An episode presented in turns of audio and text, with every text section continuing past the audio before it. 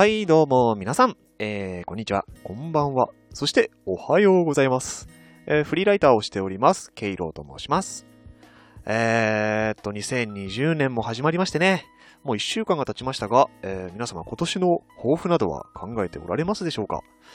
まあもしかしたらね、まあ年始になんか目標を掲げたところで結局みっか坊主とかで終わっちゃっていっかげつも続かないから、まあなんかそこそこね適当にふわっとしたものを掲げるだけでいっかみたいな感じの方ももしかしたらいらっしゃるかもしれませんね。はい。というか僕がそうです。はい。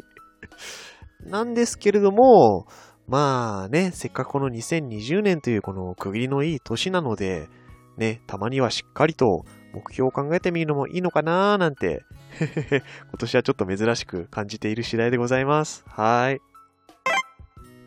例えば例えば例えばですよ例えばちょっとこれさっきまでなんか喫茶店の方に入ってなんかね適当にちょっと箇条書きで目標っぽいものを並べてみるかと書き出してみたんですけれども、えー、例えば週にいっさつの本を読むとか、あとあのバレットジャーナルを続けるとか、あのこれバレットジャーナルっていうなんかなんていうんですかね、メモ術と言いますか、うんみたいなのがあって、ちょっとそれをね昨年からちょいちょい続けてるんですけど、まあそれを頑張って続けようみたいな、うん、とか、あとはリングフィットアドベンチャーを週よっか以上続けるみたいなね、うんこれね週よっかと書きつつあの週いつかと書いてからねあの塗りつぶしてますね僕ちょっといつかいつかいつかは無理かやけど、まあよっかならいけるかなぐらいのね、ちょっと甘えが感じられますね。はいとか、あとまあ毎日しちじかん以上は寝るとか、うん睡眠大切。はい。まあそんな感じのことを書いてますね。うんで、まあなんかそういうちょっとなんだろうな、ふわっとした感じの目標をいくつか掲げつつ、うんと同時にその、まあ、特にその目標というか、まあ抱負ですかね。はい。にせんにじゅうねんの抱負として、えー、個人的にちょっと考えていることがありまして、それがこちら。積極的に失敗しようっていう風にちょっとねこの目標やら何やら書いたあのメモ帳の中でもデカデカと書いているんですけども、そうなんかその失敗、あの結構ちょっとなんだろうな、自分的にも思うところがあるんですよね。そのなんかいちねんの初めにその失敗するっていうことを書くのはどうなのかみたいなちょっとやっぱネガティブな印象を受けるじゃないですか。うんまあ今年はなるべく失敗しないとかだったらねすごく前向きな感じではあると思うんですけど、うんでもまあ逆にその失敗してもいいんじゃねみたいな、うんまあそういう感じのなんか抱負というか、うん、考え方っていうのはまあ割とありきたりっていう気もするにはするんですけど、うん、ただまあいちねんの最初に掲げるのにはちょっと不向きなネガティブな感じもあるのかなとねちょっと思ったりもしたんですけど、ただまあ個人的にはこれは今年は積極的に失敗しようと、失敗するなんか自ら失敗に飛び込んでいこうみたいな、うん、ちょっとそういう心持ちで今年はやっていこうかなと考えていたりします。はいっていうのも、その、なんかここ数年ちょっと自分、守りに入ってしまってた印象があるんですよね、ずっと。うん。まあその、まあそういうスタンスでいるっていうのは、まあもともと自分がそういう性格っていうのもあるかもしれませんけども、うん。あとまあ付け加えると、まあここ数年ね、あの、まあ起業の後ろ盾とかも何もない、ずっと、フリーランスとして、うん、活動しているから、まああまり冒険はしないようにしていただとか、うん、あとはまあちょっとね人間関係でひどい裏切りがあったからちょっとね怖くなっちゃったかなみたいな、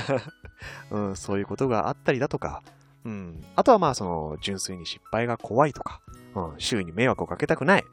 まあ迷惑をかけて嫌われるのが怖いとか、うんまあ、そういう思いもあってまあしばらく守りに入っていた感じではあったんですけれども、うんでもなんかね、やっぱその、なんですかね、うん、失敗の意味って、やっぱ、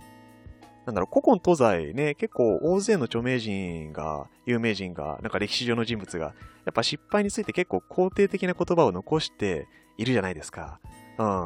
なんかね、まあ失敗は成功の母みたいなものに始まり、かなりその名言としてね、引用されることも多くて、うん。でそういう言葉を、あのー、僕たちは目にして耳にしてで、まあ、実際に失敗してしまった時に、その自分の気持ちをね、前向きにするのに役立っている部分もあるのかなと、ね、思います。はい。思います。で、まあ、思うんですけど、その、失敗した後じゃなくて、なんかその失敗した後にその前を向くためではなく、ちょっと今年は個人、自分としては、自分から積極的に失敗していく姿勢で、ちょっと考えてみようかなというのもね、思って。うん。まあ、その理由としては、多分、まあ、そうでもしないと、おそらくは今年もね、引き続き、ここ数年の流れのままに、守りに入っちゃうんじゃないかなっていう、まあ、そういう気がするんですよね。うん。っていうのがあるので、まあ、その自分を奮い立たせる意味でも、なんかもう失敗してもいいから、なんかもっとガンガン突っ込んでいこうぜ、みたいな。うん、そういう方向で考えていこうかなと思ってます。はい。もちろんでもあれですよ。もちろん失敗したら、それでその周囲に迷惑をかけてしまったら、そこは素直に謝ることが本当に大切だと思ってますし。うん。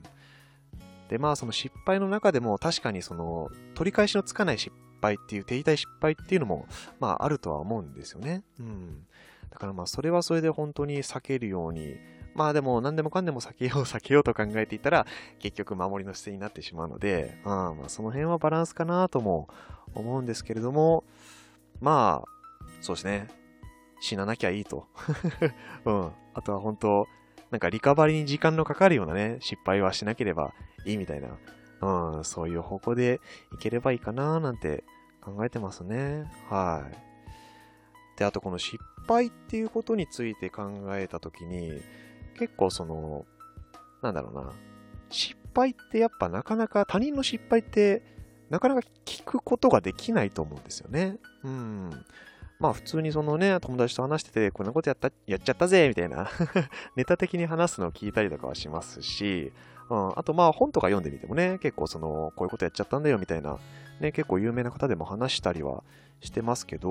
うん、でもまあ、その失敗、本当になんか本気の本気でどうしようもない失敗っていうのは、あまり周りから聞くことができないのかななんて思ったりして、うん。まあその、いわゆるその成功については、そのあらゆる本に書かれてる。だけれども、その本気でやばい失敗については、なかなかあまり書かれていない。読む機会も聞く機会もないっていう。うん。っていうふうに考えると、その、他人の成功体験をその文章で読んだり話で聞いたりして、なんか、まあ追体験というか、うん、させてもらうことはできるけれども、失敗っていうものは、周りからはそういう追体験はなかなかしづらい。で、他の何にも変えがたい、なんか自分にしかできない経験っていう側面もあるのかななんてね、ちょっと思いまして。まあだからこそ、そうですね、今年は失敗。ちょっと失敗のトレンド乗ってくかみたいな失敗のトレンドってなんだろうな、うん、まあそんな感じで考えている次第でございます。はい。まあやっぱりなんていうんですかね、失敗っていうのは結局のところ途中経過に過ぎないというか、うん、まあね、失敗した先に成功があるよみたいなね、多分名言もあったんじゃないかなと思うんですけど、うん、やっぱりそういう風に考えればね、うん、その失敗だって怖くないし、まあいつだって前を向け、向いてね、生きていけるんじゃないかなと思ったりもして、うん、まあそういうね、やっぱ諸々の名言から勇気をもらって、じゃあ今年は僕も失敗していこっか、みたいな、いこっか、みたいなちょっとね、軽い気持ちで抱負を固めた次第でございます。はい。あーってな感じでね、えー、本当はこんなね、意識の高い話をするつもりはなかったんですけれども、まあでも年始くらいね、なんか意識高めにちょっとあれこれと考えてみて、でまあ実際に行動に移していくのもね、大切なんじゃないかなと思います。はい。えー、まあそのラジオトークではね、今後もまあこんな感じの話をすることもあると思いますけれども、